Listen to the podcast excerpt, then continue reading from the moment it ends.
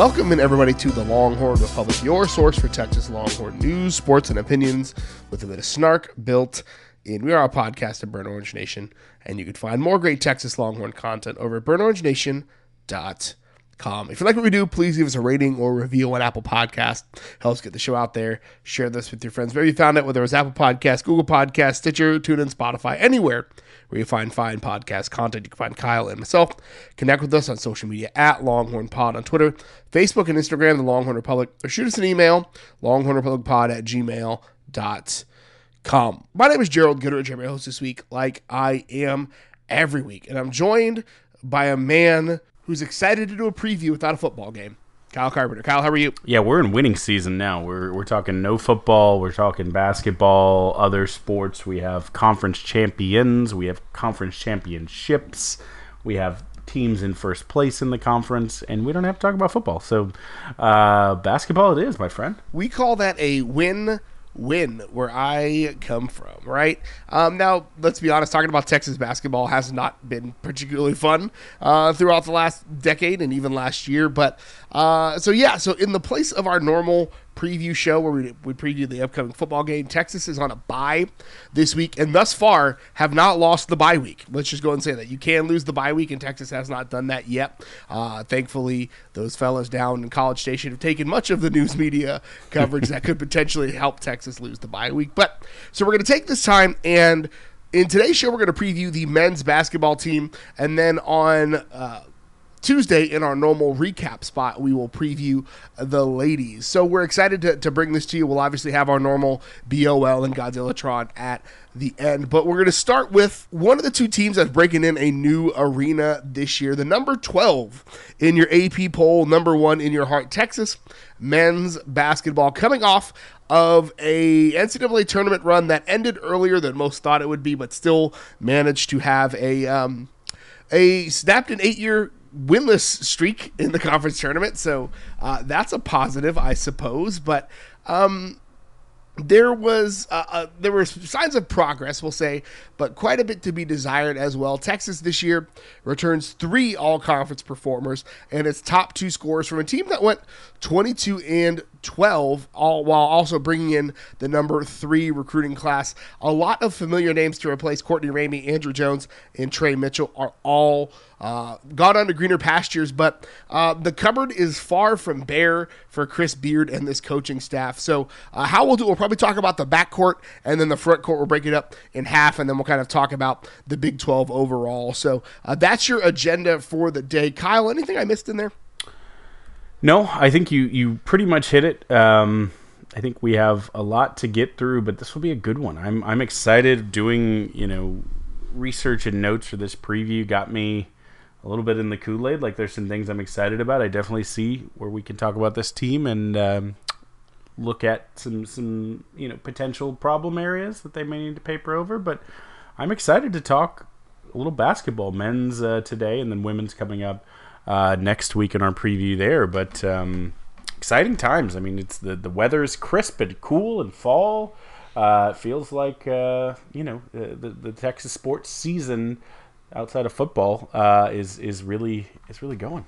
Yeah, I mean it, it's you know t- like like we said it's it's time. Like the teams tip off here in a couple of weeks. So uh, this is probably uh, and if texas tech fans are listening to this just plug your ears probably the most talented backcourt that Chris Beard has has coached. The one of the biggest moves probably of the offseason is is securing the transfer, the portal pirate himself, Chris Beard, getting uh, Big 12 freshman of the year from Iowa State, Tyrese Hunter, to transfer in, average 11 points, 4.9 assists, and three rebounds per game. Not necessarily uh, an NBA sized guard, so he could be around for a couple years, which is nice. Iowa State fans were very, very upset at his transfer. He also he joins in the backcourt fifth year senior Marcus Carr, who now gets to shift to more of a two guard role, probably in that which fits more of his skill set and will help uh, alleviate potentially some of the scoring droughts we saw last year.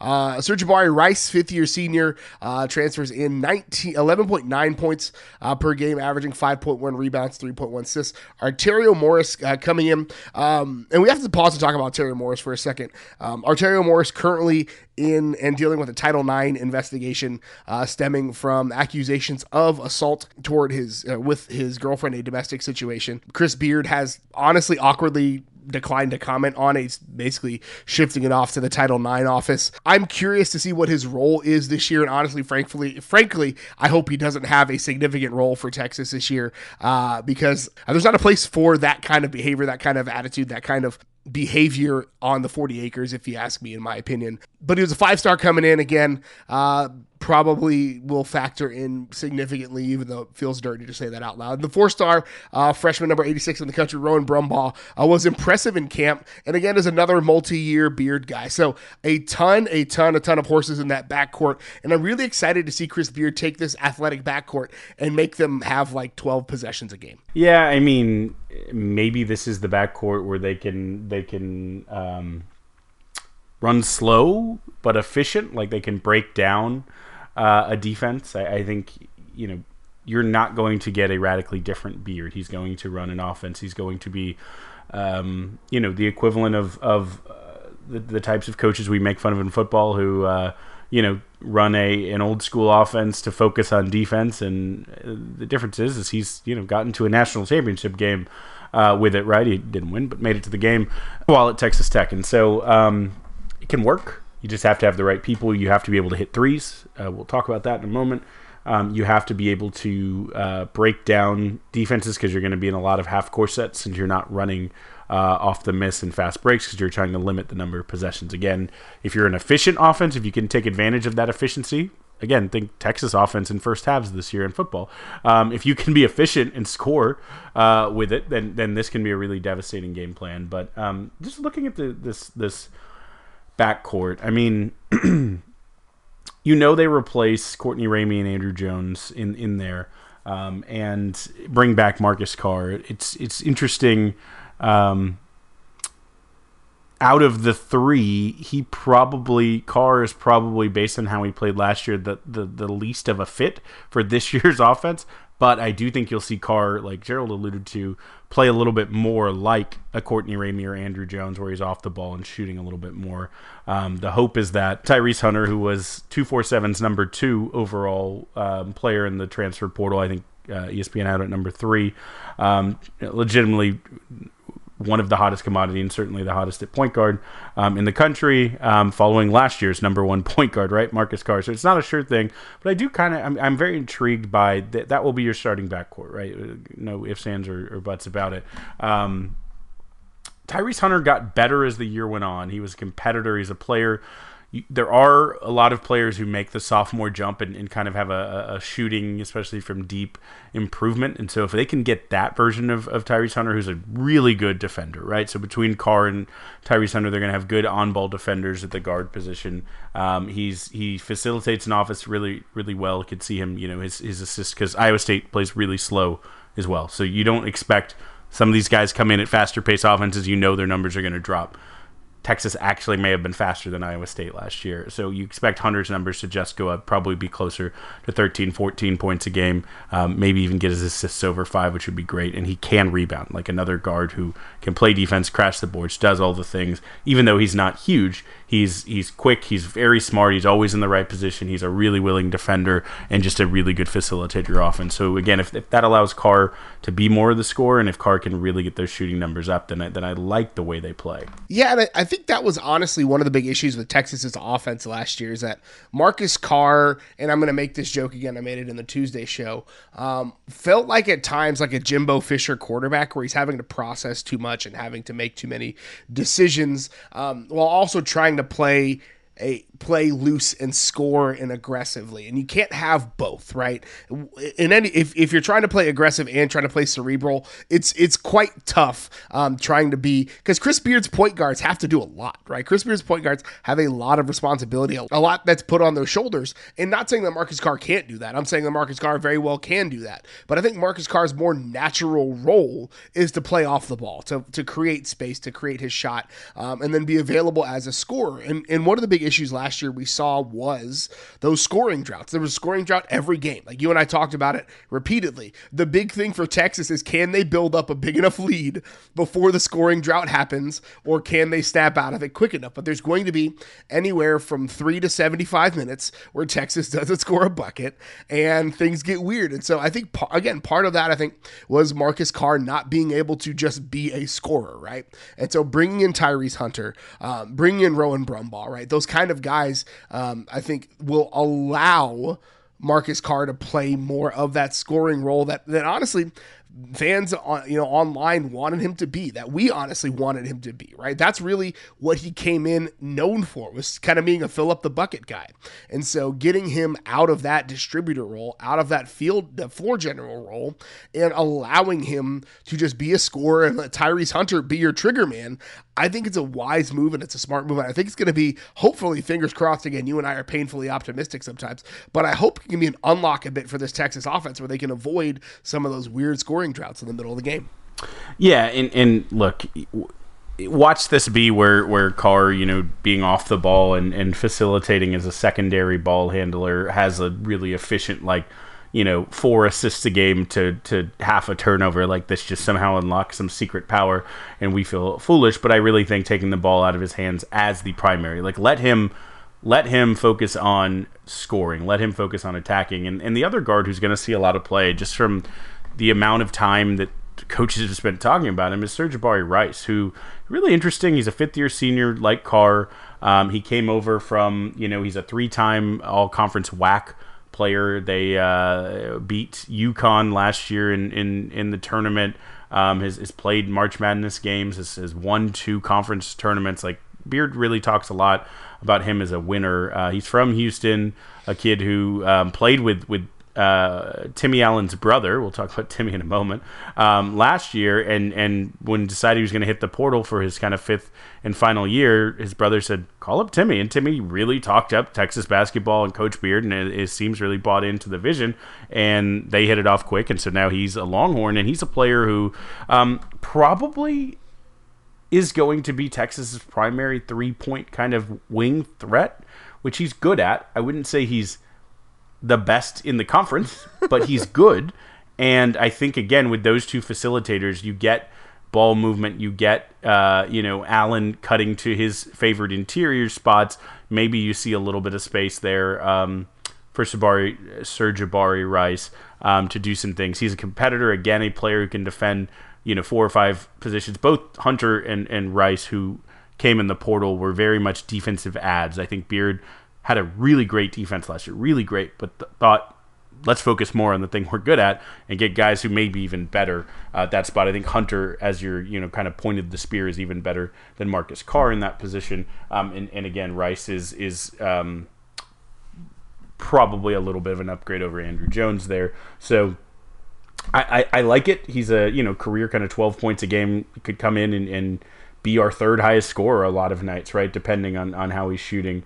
Um, if you run the ball with those three primarily, and if Rowan Brumbaugh, who is like every coach in the country would love to have him on the roster, just so yeah. Like honestly, you watch him even in high school. Like he's not the most athletic guy on the court at any point. He's just so good at getting whatever shot he wants, at being in the right place, at dropping a ball. It's the way you talk about a quarterback, right? Just in, and you know we use Bryce Young as the point guard as a quarterback. Think now the inverse of a quarterback as a point guard. He's just always getting other people in the right position on defense, throwing the pass to lead people to the open spot, seeing two cuts ahead. Like he just really is going to be a great addition. He's a number 86 player in the country. He's no slouch for sure.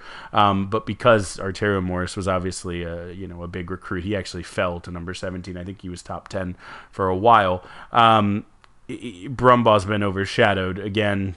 If Morris is playing, I, I, I don't necessarily love that unless there's some big resolution to what we understand has happened now. I just take a brief moment and say I'd love a world where Arterio Morris didn't have this hanging over his head, and we could really be excited about this guy coming off the bench as as a really dynamic playmaker, you know, who can get to the rim and do a lot of things as a as a freshman with his energy. Um, I, I, don't think he's going to be a starter. He is going to be a backup, at best case scenario. Um, we have looked at other teams that have had situations like this and called them out for not talking about this. Gerald and I call it when we see it. When it's our program, when it's any other program, like it's it's not okay until there is some resolution that says that he's not what he's been accused of. Like I, I, I don't love right now that he's a part of this team, and I would prefer that he wasn't playing. And, and it went from Rice over to Brumbaugh, but we'll see.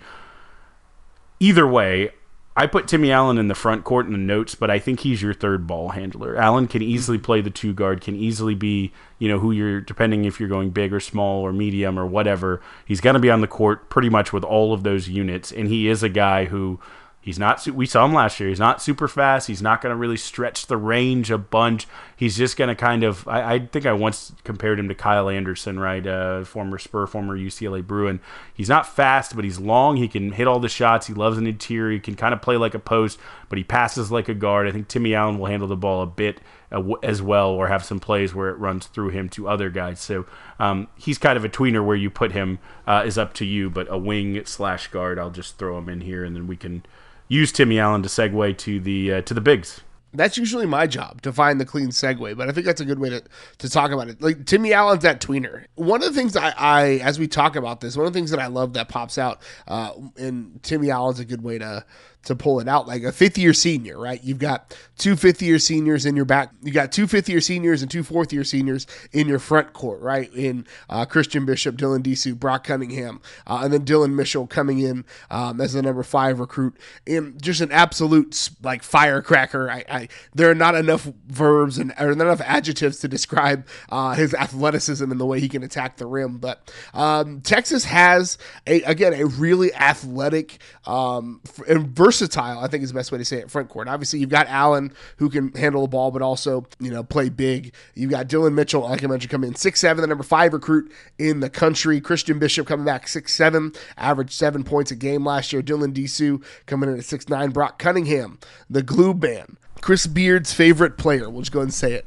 There is a lot to pick from in this front court, and I think as much as having a scorer in or having somebody to distribute in the in the backcourt is going to be important for Texas. I am curious to see uh, one of the issues Texas the other one of the other issues Texas had was dealing with your pure bigs in yep. Uh, games. We saw it yep. happen. They went to Washington and Gonzaga absolutely just bodied them. Um, so that's that's still the one question I have. There's a ton of athleticism in this front court, but when your tallest player is six nine, you've got questions on how to deal with a you know 6'11", 7 footer uh, that's going to come into town. And and and it wasn't always even just the guy who's seven three with the crazy reach or whatever. Seton Hall had one of those. Um, I think it was you know the the McCormack who who is big and thick and just a really power forward guy who can you know scoop everything up and just is strong and hard to to you know if you're not a huge Shaq like body to try to to try to stop him inside. It was uh, Lampkin at TCU, who's a lot of people's sleeper pick as a breakout player and a breakout team with just that big body, right? Like it, it was all, you know, uh, all, all, five of the seven footers that Purdue seemed to have on their team when they rolled out the Monstars. Um, it is a bit concerning. Um, I, I think Dylan Disu being six foot nine, um, and, and, and maybe having that. We didn't really see him. I think last year when he was hurt, we we called him the silver bullet at one point because everyone said when he comes back, it fixes everything. Um, maybe it does. Maybe this year we see that jump. Like there's a lot of guys who put some good tape in last year, and you knew numbers were going to dip in the kind of offensive um, pace and just you know lack of shots to go around. Really, honestly, that that Texas played. You knew you were going to see guys take dips in their stats, but there's a little more from Timmy Allen, who's you know a conference player of the year before he came here. There's a little bit more from Marcus Carr, who again was one of the best players in the nation uh, before he came here. There's a little bit more from Dylan Disu, who was you know a dominant SEC uh, double double machine. So like, can those guys make the step. He really loves Beard. Really loves Christian Bishop. I think he'll play a lot because Bishop can do a little bit of everything. He's six seven. He runs the court. Whenever Texas did have fast breaks, it seemed to be Bishop at the end of it, dunking it down. Um, you know, he can he can play as a pretty big post if he can really uh, bulk up and body up and be that for us, then I, I think it, it really helps. And then again, can Disu be the shot blocker who also, in theory, has the range to step out and shoot threes, right? Because Texas needs that too. They need three point shooting. Um, someone is going to have to step up. Maybe it's Brock Cunningham, right? He seemed to fix his shooting motion a little bit and, and, and get a little bit better when he was wide open. Maybe it's the Bruce Bowen thing where you stick him in a corner um, on offense and, and, and let him do that because you know he could do all the little things on defense and you just love it. And he's going to get his minutes and he's earned them, honestly. Like he, he, he is he is the equivalent of special teams in basketball. He's just that extra element who does all the things. Like he does the dirty work, and I love him. Um, but like, don't forget, I think I think Cunningham averaged like 18, 19 points in high school. Like he could score a little bit. Hasn't shown that as much at this level, but if he can get reliable as a kick out three point shooter, it could really, really be a guy who doesn't leave the the court as much uh, this year. Even though again, some of his offensive game is a little bit limited, but you know, another player. Just I don't think he's going to feature a ton this year, but I think as a development guy, I'd take to mention his three year, uh, three star freshman power forward, uh, Alex uh, Anamekwe. He he came from uh, the Dallas area. I think he was the number fifteen player in Texas was a late get, was committed elsewhere. They fired their coach and kind of was around, so Texas pounced in and got him to really. I think that pushed their their class ultimately up to number three in the rankings because he's there as well. He's a guy who, like um, Brumbaugh, would be a good multi-year player who by his third year could really be something. Um, don't think he'll play a ton this year, but you know injuries you never know. Uh, it's good to know kind of who's who's down there, but I think they're they're stacked with the guys they have, and then the player who I think unlocks this team more than anyone, more than Tyrese Hunter, who I, am excited what how he's going to handle the ball, more than Marcus Carr maybe making a step up, more than Timmy Allen just draining 12 elbow jumpers a game. Dillon Mitchell. What Dillon Mitchell ends up doing this season will say to me, and again, he's a freshman, but will say to me how far this Texas team goes.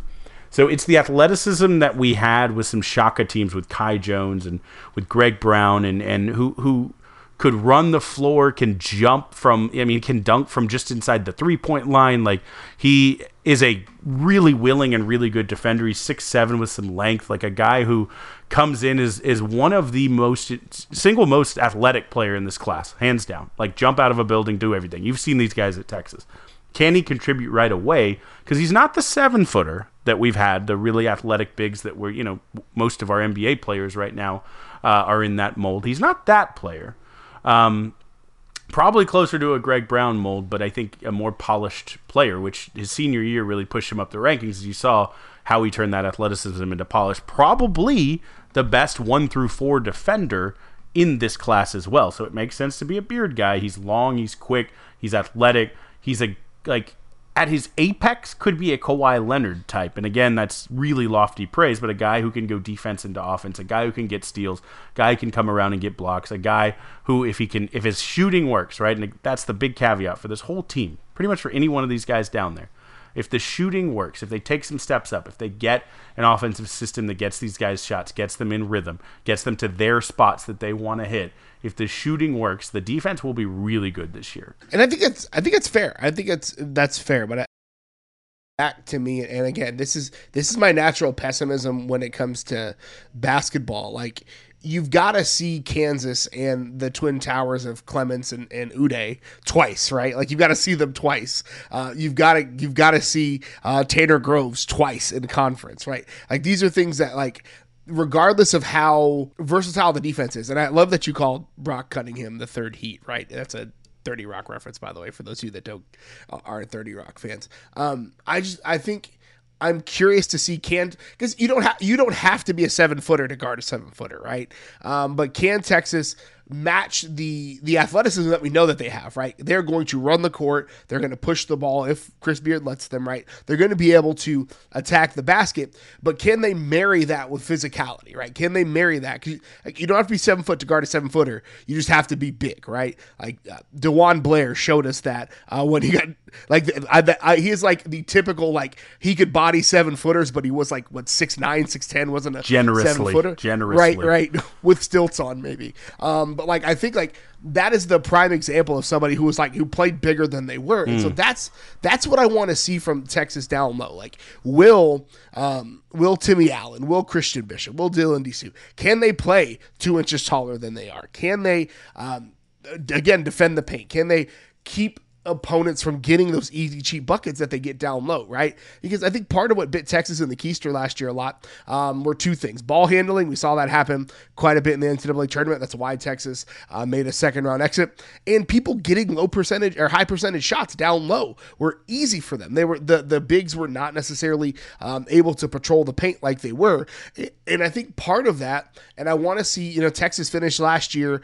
14th in KenPom's adjusted defensive efficiency, right? So like that's a good number, right? Um, but they're going to get attacked every week, especially the Big 12. We'll just say it. We've said it before. We'll say it again. Big 12 is the best basketball conference in the country. Oh, period, yeah. End of sentence. Oh, yeah. right. So like, is 14 going to be good enough to compete with Baylor, Kansas, TCU, Texas Tech? Like, is that going to be good enough, especially when all of those teams have a um, have the recipe to beat Chris Beard and, and what Texas has done? Yeah, it's a, it's a really good point, right? The, the, the Big Twelve is is stacked. I mean, it's every bit as good as the SEC fo- is at football, right? It's it's the past two national. Yeah, I mean, it's the past two national champions. It's uh, they've had a Final Four um, contestant, which is hard to do. Like consistency to get to the Final Four, even if you're a really good team, every year since 2018, right? Like they, um, this is the best conference, and they are, you know, three, four, five, six, maybe seven deep. We'll see what Oklahoma State looks like. Um, this is this is a you know that that top five or so in this conference, I think could beat any team in the country on any given night. They they will beat each other up. We talked about it to a lesser extent with the football. We called it a crabs in the barrel. It's not quite that because the floor is much higher. And I don't know that just anyone can beat anyone, but I mean like all teams are dangerous, right? Like, you know, you still have Bob Huggins coaching West Virginia, who isn't one of those top teams. You have great coaches, you have great players, you have, you know, five, six, seven, eight deep on a lot of these rosters. You have five stars, you have just a lot of talent, a lot of um, commitment uh, to to to playing a style, right? There's really good defense in this conference. It's it's it's brutal um, slog. They're going to beat you up every night. you have to go play in in you know Phog Allen, where Kansas has, has committed 11 career fouls over 83 years, um, and you know it, it's it's hard. It's hard to win in this conference. Um, Beard has a method that he knows works from his best times at Texas Tech. He thinks he can make it work here at Texas. They were fine last year. They were good last year. I'll say it. They could have been better. I, I, I will say, Gerald, my biggest hurdle to them being better is the shooting. They lost their top three three point shooters. If Andrew Jones had an 11th year, if Courtney Ramey wasn't at uh, Arizona, where I'm wishing him all the success, if Jase Febres got like a you know another medical red shirt, if any one of those guys come back, they would be eight percentage points better than probably anyone left on on the team. Like they would walk in and be our best three point shooter, just any one of them. Last year they weren't great. They were sixth in the Big Twelve with six and a half made three pointers a game, fifth in the conference with, with you know about thirty three percent. You need shooters to get to thirty five. You need them to get to thirty eight. Forty would be ideal. I don't know who it's going to be. Like I said, I think uh, Serge Rice is, is the candidate. I think he's the the shooting breakout candidate. Maybe maybe one of those bigs, Mitchell, Disu, uh, Cunningham. Someone is you know a stretch big and, and can give us another shooter. But if not, it's going to be two guards who who you know dribble, penetrate, and have to get guys looks. And then you, you talked about the bigs. I think the defense is good. I think you know can they improve on that? Which is hard to say, right? 14 is really good. Um, can they even improve on that? Can they be a top 10 defense? Can they? They lost some of their games they lost last year were really tight ones. Can they get an extra possession or two? Seton Hall. Think to a couple of those games. Can they get an extra possession or two of stops? And if they do that, you know, can they win a couple of those by two points instead of lose? But I think you know it all comes down to Number five and number five, Baylor and Kansas. They were tied in the initial AP poll because voters just couldn't separate them. Number 14, TCU. They weren't great in the regular season, but they were really great in the tournament. Like, really, really great. Like, uh, one shot away, controversial ending uh, from going to the Sweet 16. Um, Texas Tech, I'm not ruling them out, though. They lost a lot of Chris Beard's guys that they won with last year. Um, Mike Miles and TCU might be the, the most exciting player in the conference this Yeah. year, might be the best player in the conference. Um, KU also lost a ton, but I'm never going to write them off. Baylor looks scary good, um, like scary good. Like I don't want to see Baylor. I could see them making a Final Four again. Like it's it's they're really good. Um, so it's it's can they get through those and then do the Oklahoma teams factor and can you win the games against the the teams that you should right Iowa State, West Virginia. Um, can they beat those teams and just slog through the others and, and come out with a you know better than 500 against the others uh, and, and turn that into a postseason run.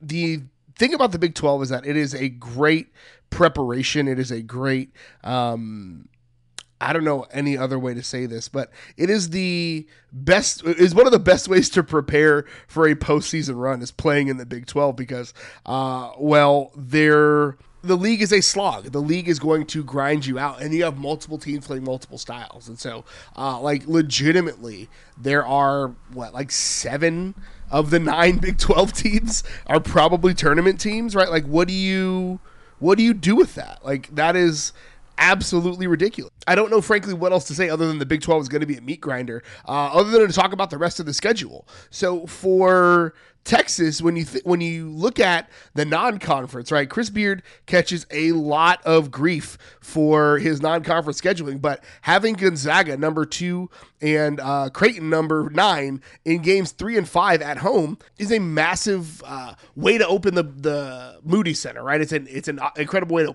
open it. Uh, Texas then goes to the Jimmy V Classic, playing Illinois at the next game right after Creighton, uh, Stanford and Dallas, and then they kick off OU in in conference. We talked about the uh, the the Groves brothers, but really just the Grove uh, on uh, in Norman, right? So it's a massive like early season slate for them, and oh yeah, they also have Tennessee uh, on the road in uh, January.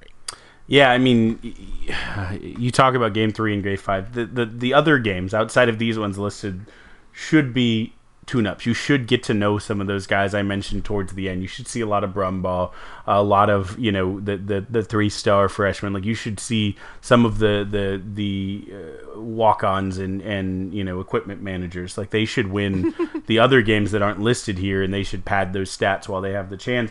They should work on you know getting in rhythm shooting, do all those things because Gonzaga still has Drew Timme. He's still around. He's still freaking around. How?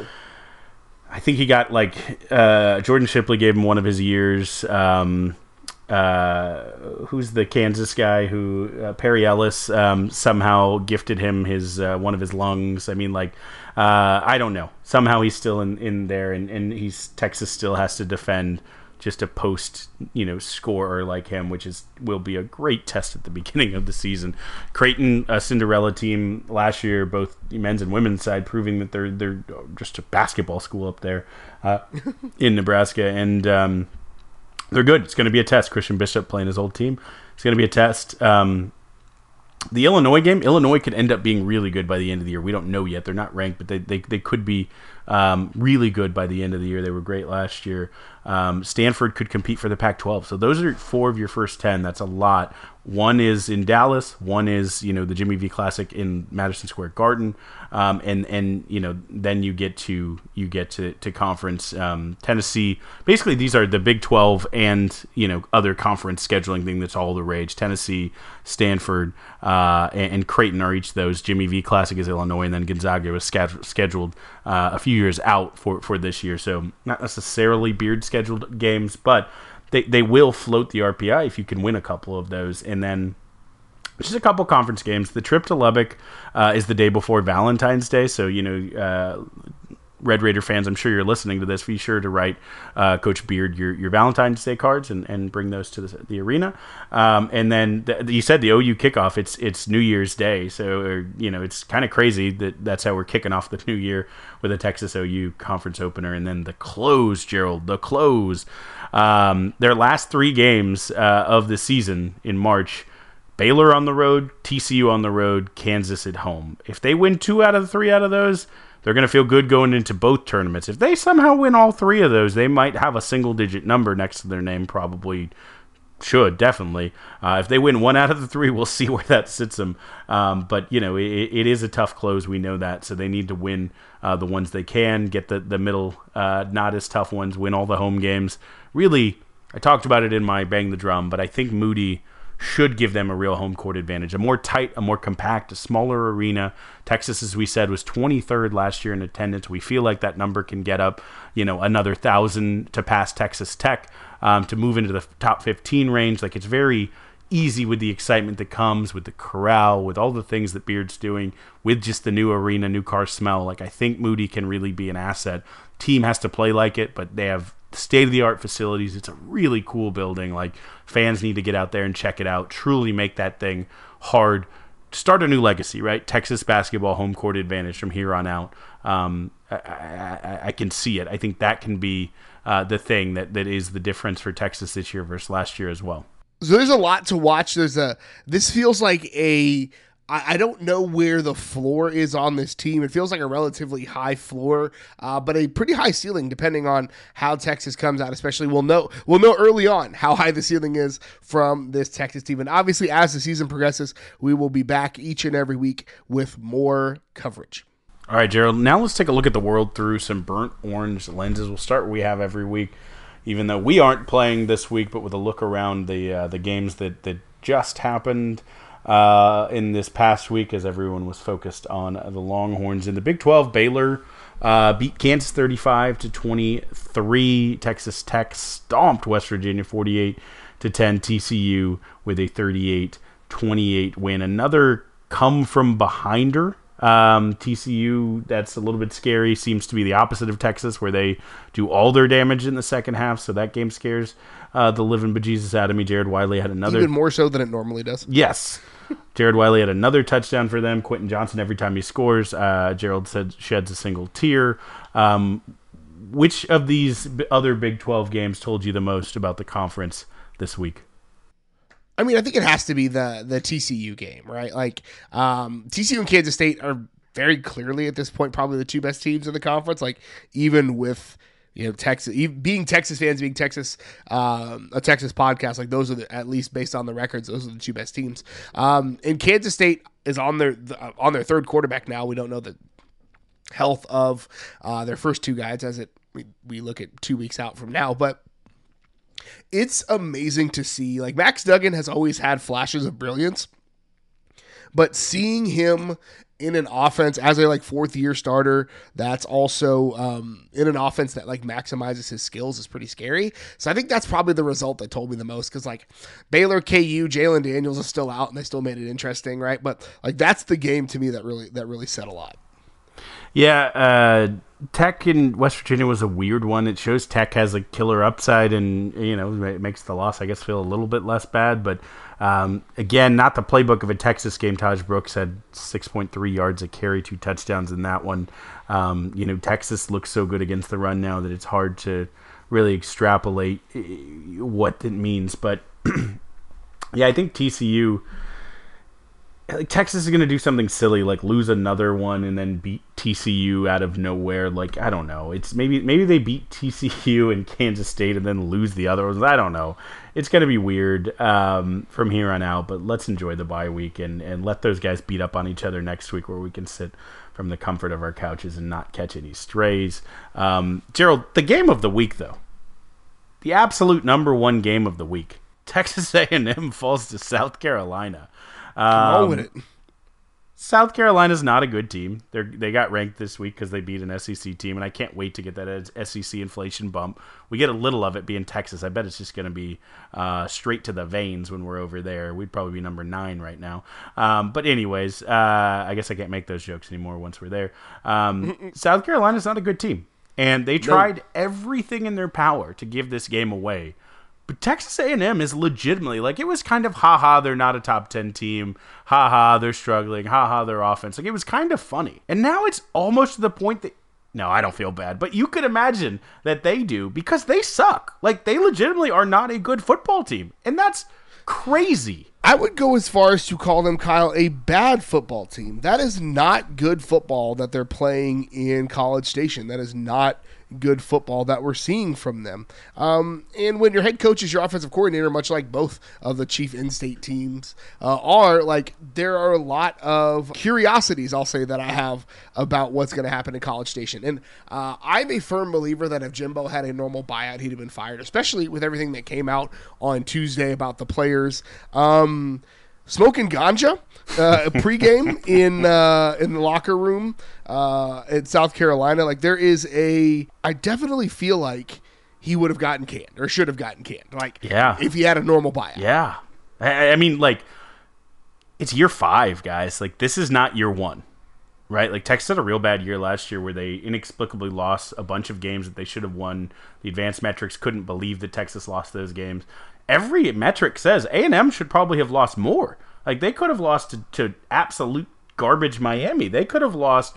Uh, they should have lost to Arkansas. It was it was bewildered that they won that game. They could be a two win team right now, and one of those being Sam Houston, which gave them everything they wanted for three out of those four quarters. You know, like yeah, whoo, this is a tough one. Like again, yeah, if if if this was Jimbo Fisher in year one, fine. If if it was Jimbo Jimbo Fisher in year ten, he's gone, right? Like you get that buyout down.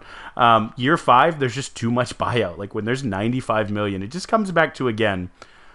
The Aggies are their own worst enemy. They made we laughed about it. God, we mocked them. They made the worst single business decision in the history of, of sports, just period, sports. When they, they, they gave Jimbo a, of course he'll win a national championship deal and made 100% guaranteed, no, no buyout uh, reduction, 100% of his ridiculous salary guaranteed, and then give him an extension uh, to add on more to it. I mean, it's just, you actually love to see it. I will say it in the most earnest way that, that phrase has ever been said. You love to see it. You just love it. I mean, it is just Schadenfreude uh, overload. It's so beautiful. They've been such jerks for so long. They've talked so much about being the Alabama bane of Nick Saban. They're going to beat him and win the conference and win the playoff. This was the year, baby. The only bowl that they will make this year was the one the players made in the opposing locker room. They're bad. I love it. I mean, I told my wife that when South Carolina went up nine points in the fourth quarter, that the game was over. That's how bad it is in College Station. And here's she the- didn't get it. She didn't get what I was saying. Yeah. But but she got it right. Like Yeah. just insurmountable, insurmountable for those folks. Devon uh, Achane should be worth 21 points a game by himself. You have to actively like limit a player with his upside what he could do, and they just they, they just absolutely do. To be fair, they're down three offensive linemen. Granted, they were freshman offensive linemen Right. in and of itself. Um, so like, yeah, they, sh- they Sure. should be way better. They should be way better in year five. Sure, sure, yeah. Um, I couldn't be happier, Gerald. Let's keep it going because I could spend an hour just just on this each week. Um, they lost the bye week as well because they came out and lost. So let's just let's just chalk that up as another loss. Their relevant games: uh, UTSA improves to six and two with a win over a, good North Texas team. UTSA, we said it after they lost to us. They may not lose another game this season, and it looks like that that may be the case, um, which helps our our strength of schedule there. Clemson ekes one out in the other Naranjo Bowl after the UT OSU battle over which shade of orange the Clemson, uh, you know, purple and oranges up against the Syracuse orange, um, and they got a win from a name that people might uh, recognize. Cade Klubnik came in there, and uh, Klubnik came in there and uh, basically willed them to, to victory, which was interesting. Um, and then just a couple quick hitters. Miami lost again. Um, they look like maybe the only team that was ranked this year less likely than A and M to make a bowl. They're bad, man. They're bad, bad, bad. Um, we'll talk specifically about a number in that one. Northwestern still hasn't won a game in North America, but they have won every game against Casey Thompson. You hate to see it. Um, and Gerald, out of those, any anything you want to uh, expound upon in those quick hit games there? the Clemson thing is weird because, and I'm, we are not. If you go back and listen to our Tuesday pod, we're not we're not the blame the refs kind of guy. Texas shot itself in the foot, um, but there was a disparity in in uh, some personal foul calls Yeah. that should have gotten called potentially uh, on Clemson and got called on Syracuse. That uh, potential that really honestly allowed that comeback to happen, but it's fine. Um, That- I mean, that's that's my big takeaway. Yeah, that yeah. I, I like Coach Babers. I think Syracuse is like the 87th right now in like rankings, which don't matter talent, like roster talent. Um, they're they're playing way above it, and good for them. Love, Dino's coaching him up. love to see it. Yeah, my my wife who worked for the Baylor football program loved Coach Babers and, and speaks very very highly of him.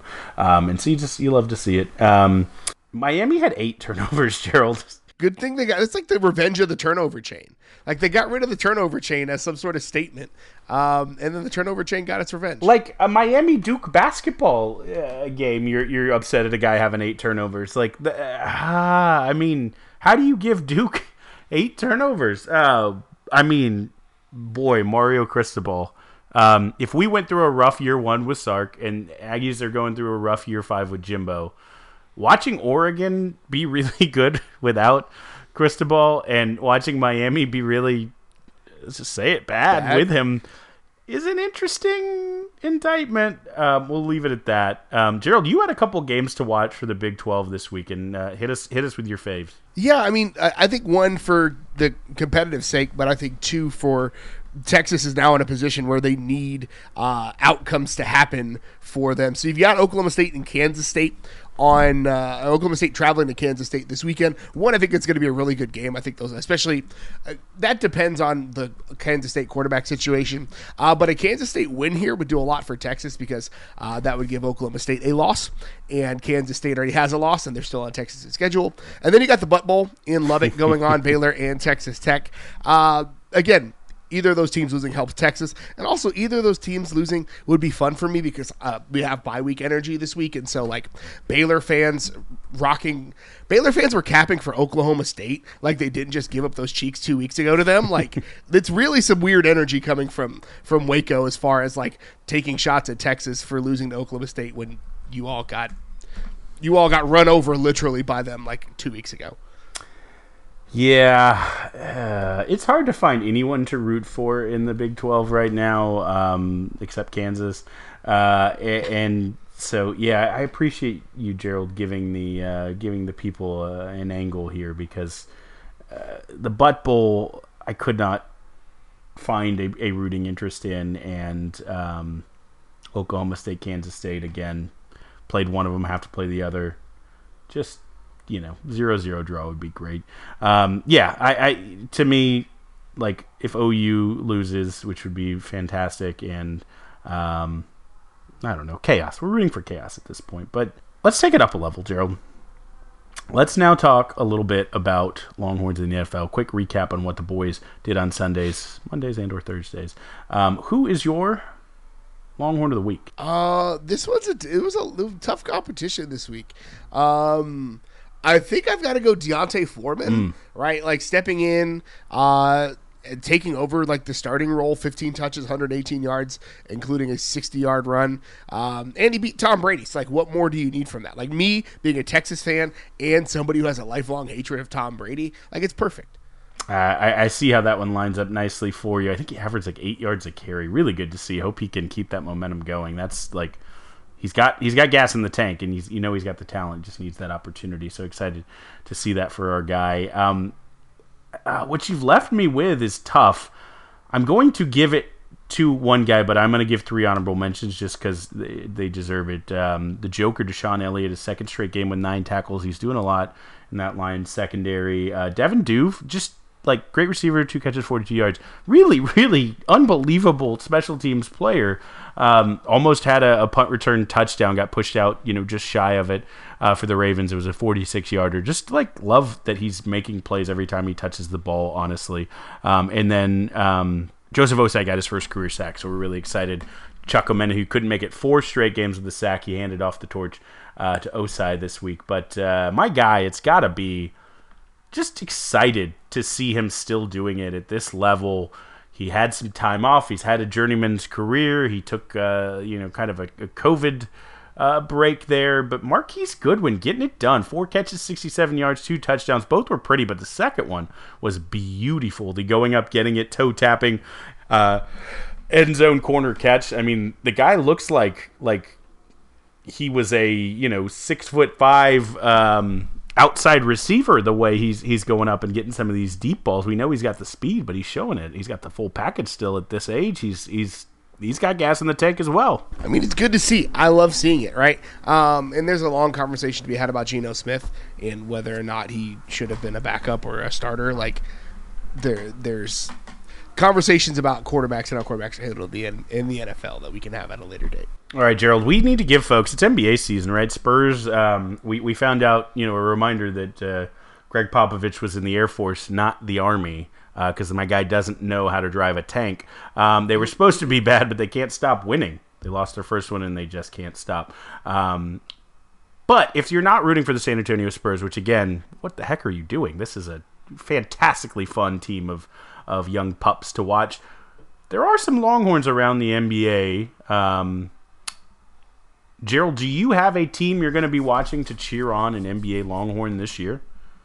Uh, I'm a big Jaxson Hayes fan, also because Zion looking svelte this year. I think mm-hmm. it's probably a good uh, pairing. Obviously, um, I also I'm Myles Turner is always fun for me to yeah. watch. Jared Jarrett Allen personality plus. Um, I mean, he's like the shot blocking machine. So there's a lot of options, but I think of those, I think that's probably like where I'm going to spend a lot of my time. I like that. I like that. There's there are there is no NBA team currently with two Longhorns on it, so it's spread out. Obviously, you got Kevin Durant in the Nets. If you want to go that route, Durant looks hungry at the beginning of this season, putting up 37 point games like it's you know a teenager out there. Um, Mo Bamba's with the Magic. Uh, Jericho Sims with the Knicks, just athletic bigs for days. My boy PJ Tucker, still still in the league. He's got he's, he's got another ten years. Uh, playing for the 76ers this year. Cory Joseph with the Pistons, uh, Greg Brown with the Blazers, Kai Jones with the Hornets. Again, Kai Jones will make some crazy plays. Greg Brown will as well. Uh, they'll they'll make Sports Center. I'll say over under a combined eight times this year with some of their highlight plays. They're both very very athletic and doing it well. The NBA level. I think if I had to pick one, of course I'm watching Spurs, but I will watch Jared Allen and the Cavs because I really like what Allen is turning into. That Cavs is another young team of you know like call them overachievers, but now they're just achievers. I think they're just a good team, and Allen is a really solid part of that. Of course, his defense, but he's just really efficient in his scoring, uh, rebounding. He's doing it all, um, and he has you know a chance to uh, to take a step into like true stardom this year. He, he really is uh, you know a fringe all star uh, talent player and, and should really secure his, his level there uh, as a full time All Star for the next couple years with, with what he's got in that, that team there. So excited to see a little NBA this season. Gerald Soccer's Trinity Byars was named two awards this uh, national awards this week to the top drawer soccer national team of the week and the college soccer news national team of the week. That marks her sixth weekly national award this season. I mean, big. She's a big reason why Texas just clinched. Its uh its first regular season title in what 21 years that right? is correct. She has been absolutely um, massive for them. It's the sixth national award uh, of the year. And, and again this has been a revolution, not a revolution of a year, but like it feels like this is the culmination of, of what's been brewing in Austin. Um, and so seeing them recognized nationally is, is always nice. Yeah, check out senior night to, to recognize those, uh, their young team, those super seniors who came back to get this one over the hump when they play OU in the last game. Um, there's a Big 12 championship this week, Gerald. Coach Flo just wins championships, so let's see if he can get another one with cross country uh, heading to Lubbock on Friday for the Big 12 cross country championship. And then uh, there was a little bit of golf to report. It was kind of fell between episodes, so we didn't really report uh, the last one. We had half in the show notes, um, but basically a mix showing at Big 12 match play. Um, Keaton Vo was really good, and he was 4-0 and 1 individually. Travis Vick was 3-1 and 1 in that, including a 3 2 victory against Texas Tech's Ludvig Aberg, the number two player in the world amateur golf rankings right now. So both of them showed out well, and then they went ahead and competed in the East Lake Cup, um, which features the four semifinalists from the previous NCAA t- tournament uh, playing against each other. It's 18 holes of stroke play and then two days of match play. It was Texas, Arizona State, uh, Vanderbilt, and Pepperdine, of course. Um, Texas being the reigning national champion, um, got in there and finished second in stroke play. So, like again, we talked about a rough start.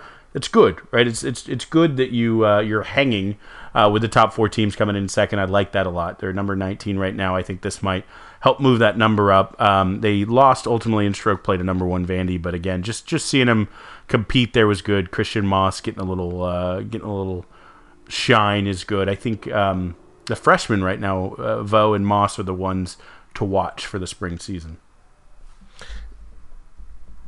Yeah, I think this is going to be an interesting year for Texas. Like last year had to be the year for them, and it turned out to be. So there's a lot that they're going to be replacing uh, on this team. So I'm curious and excited to see uh, what that looks like for them. That's right. Maas was named the Fred Haskins Award. Uh, watch list one of the 20 players named for the nation's top golfer. So good honor for him uh, joining some some hotshot freshmen of, of years past in Coody uh, and Spieth and uh, Hammer and others uh, to, to make that as a freshman. So really great. Gerald, let's send this thing home. Let's wrap it up with a little bit of Godzilla Tron. What have you been watching on your giant screen? Uh, so I haven't been watching a ton. I say I haven't been watching a ton. Uh, I've been traveling, so I've been watching like random TV shows on my phone that I'm trying to catch up on. Um, but I started Mike Roach's book. If you haven't heard it, Mike Roach, our friend, uh, wrote a kind of recruiting retrospective over some of the biggest uh, recruiting some of the biggest recruiting stories, or some of the most fun recruiting stories of the last uh, several years, and it is good. Like Mike, Mike is a good writer. If you obviously read his stuff, um, I'm in this weird spot where I want to jump to the end because the last chapter, the last segment is uh, Bijan, but I'm also like a rule follower, and so I'm like, no, I need to read the other chapters before I go back there. So like I'm in this weird position where I'm like, I want, I, I just want to jump to the end, and it's not like a like every chapter is its own plot, right? So like, it, I'm not going to ruin the plot by jumping to the end but there's something in me. Maybe it's because my dad was in the military and then he was a pastor that I just like cannot break what I perceive to be his rules. So so far so good. Really enjoying it. Uh, I'm a couple of sections into it and it's a blast. We got to get Mike Roach on here to do a uh, a book review. You know, the guy needs to go on tour to promote this uh, this book. Um, when you have something to plug, you go you go on the, the podcast circuit. But uh, that's awesome. I need to read that. I'm I'm a bad friend. Sorry, Mike uh, I will get it. I promise you, and I will read it, and uh, I'm sure it'll be phenomenal because Mike is an absolute gem of a human. Um, I watched the Austin Grand Prix this weekend. Uh, I, I, watched during COVID the Formula One Drive to Survive series and got an interest, like many people, in a sport that was one of the few that I really had no care or knowledge for and got a little taste of the bug. My wife, much harder. She loves cars, already was a fan of Formula One from a distance, this really pushed her into like now she watches races and stuff. And uh, big Hamilton fan, so tough loss for her. She was actually screaming at the TV when Verstappen got it.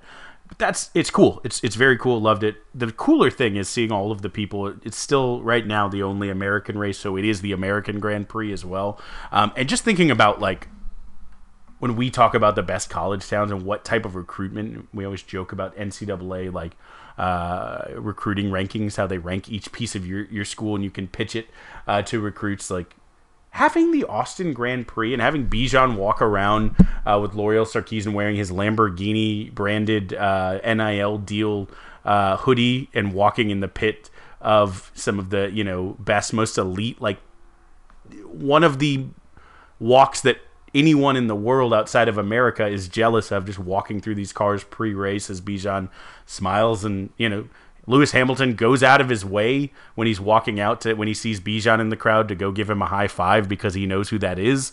Um, you know, like Daniel Ricciardo throwing up the horns, like you just don't get this at other schools. Like I, I, I don't know what other people don't get. Like, yeah, no one wants to go to Oklahoma State if they can come to Austin. Yeah, and like we're gonna flip your kids. It's gonna happen. Um, Austin is just so much better than whatever town you went to. Yeah, but we had three bars in in the Little Apple of Manhattan. Who cares? Your town sucks. Austin's so much better. It's so much more awesome. Uh, sorry guys, but it just is. It's better than Tuscaloosa. It's better than uh, like any of the Florida. It's better than Baton Rouge. Like it's just better. It's just better.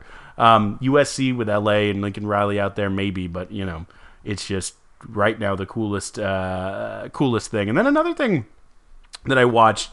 Um, well, of course, that we, we watched the finale of of uh, the House of Dragons, and I know Gerald, you did too. I don't know if we yep. need to talk about it here. Great, great uh, cliffhanger that we have to wait two years for. But speaking of dragons, this is a segue. Um, the Welsh football team, uh, it's the Welsh Dragons. There, uh, welcome to Wrexham documents Wrexham FC. Talked about it on this show. I finished it.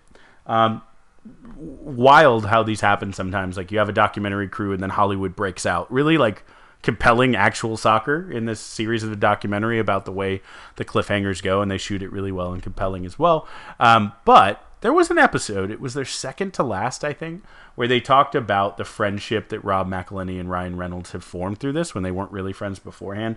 And they talked. They brought in like a psychologist to talk about like the way that men process emotions. And I know we have um, people all over ages, genders, races, spectrums who live listen to this podcast. We have a lot of men who listen to this podcast, and and um, if you watch one episode, go watch it. It was cool. It talked about the like how men use sports to basically Gerald and I have a podcast talking about them uh, to connect on a human level and like show these emotions that sometimes are socialized out of us, um, and just how like genuine and they say I love you to each other and like talk about like male affection bonding and the yearning for that and why that draws us to sports um, and they talked about like pandemic and when a lot of people talked about their hardest loss during the pandemic. It was not having that sport. It wasn't even the result. It was that community, that ability to talk to your buddy about it, that like thing that took the pressure off having to be real. And A, I hope everyone can be real and form male intimacy like bonds. Gerald, I love you. You know that. I don't need sports to tell you that. And I'm so excited that we have that relationship. I hope everyone who listens to that has that. But it was a really good episode that just kind of hit me in the feels and made me think, and it was really well done.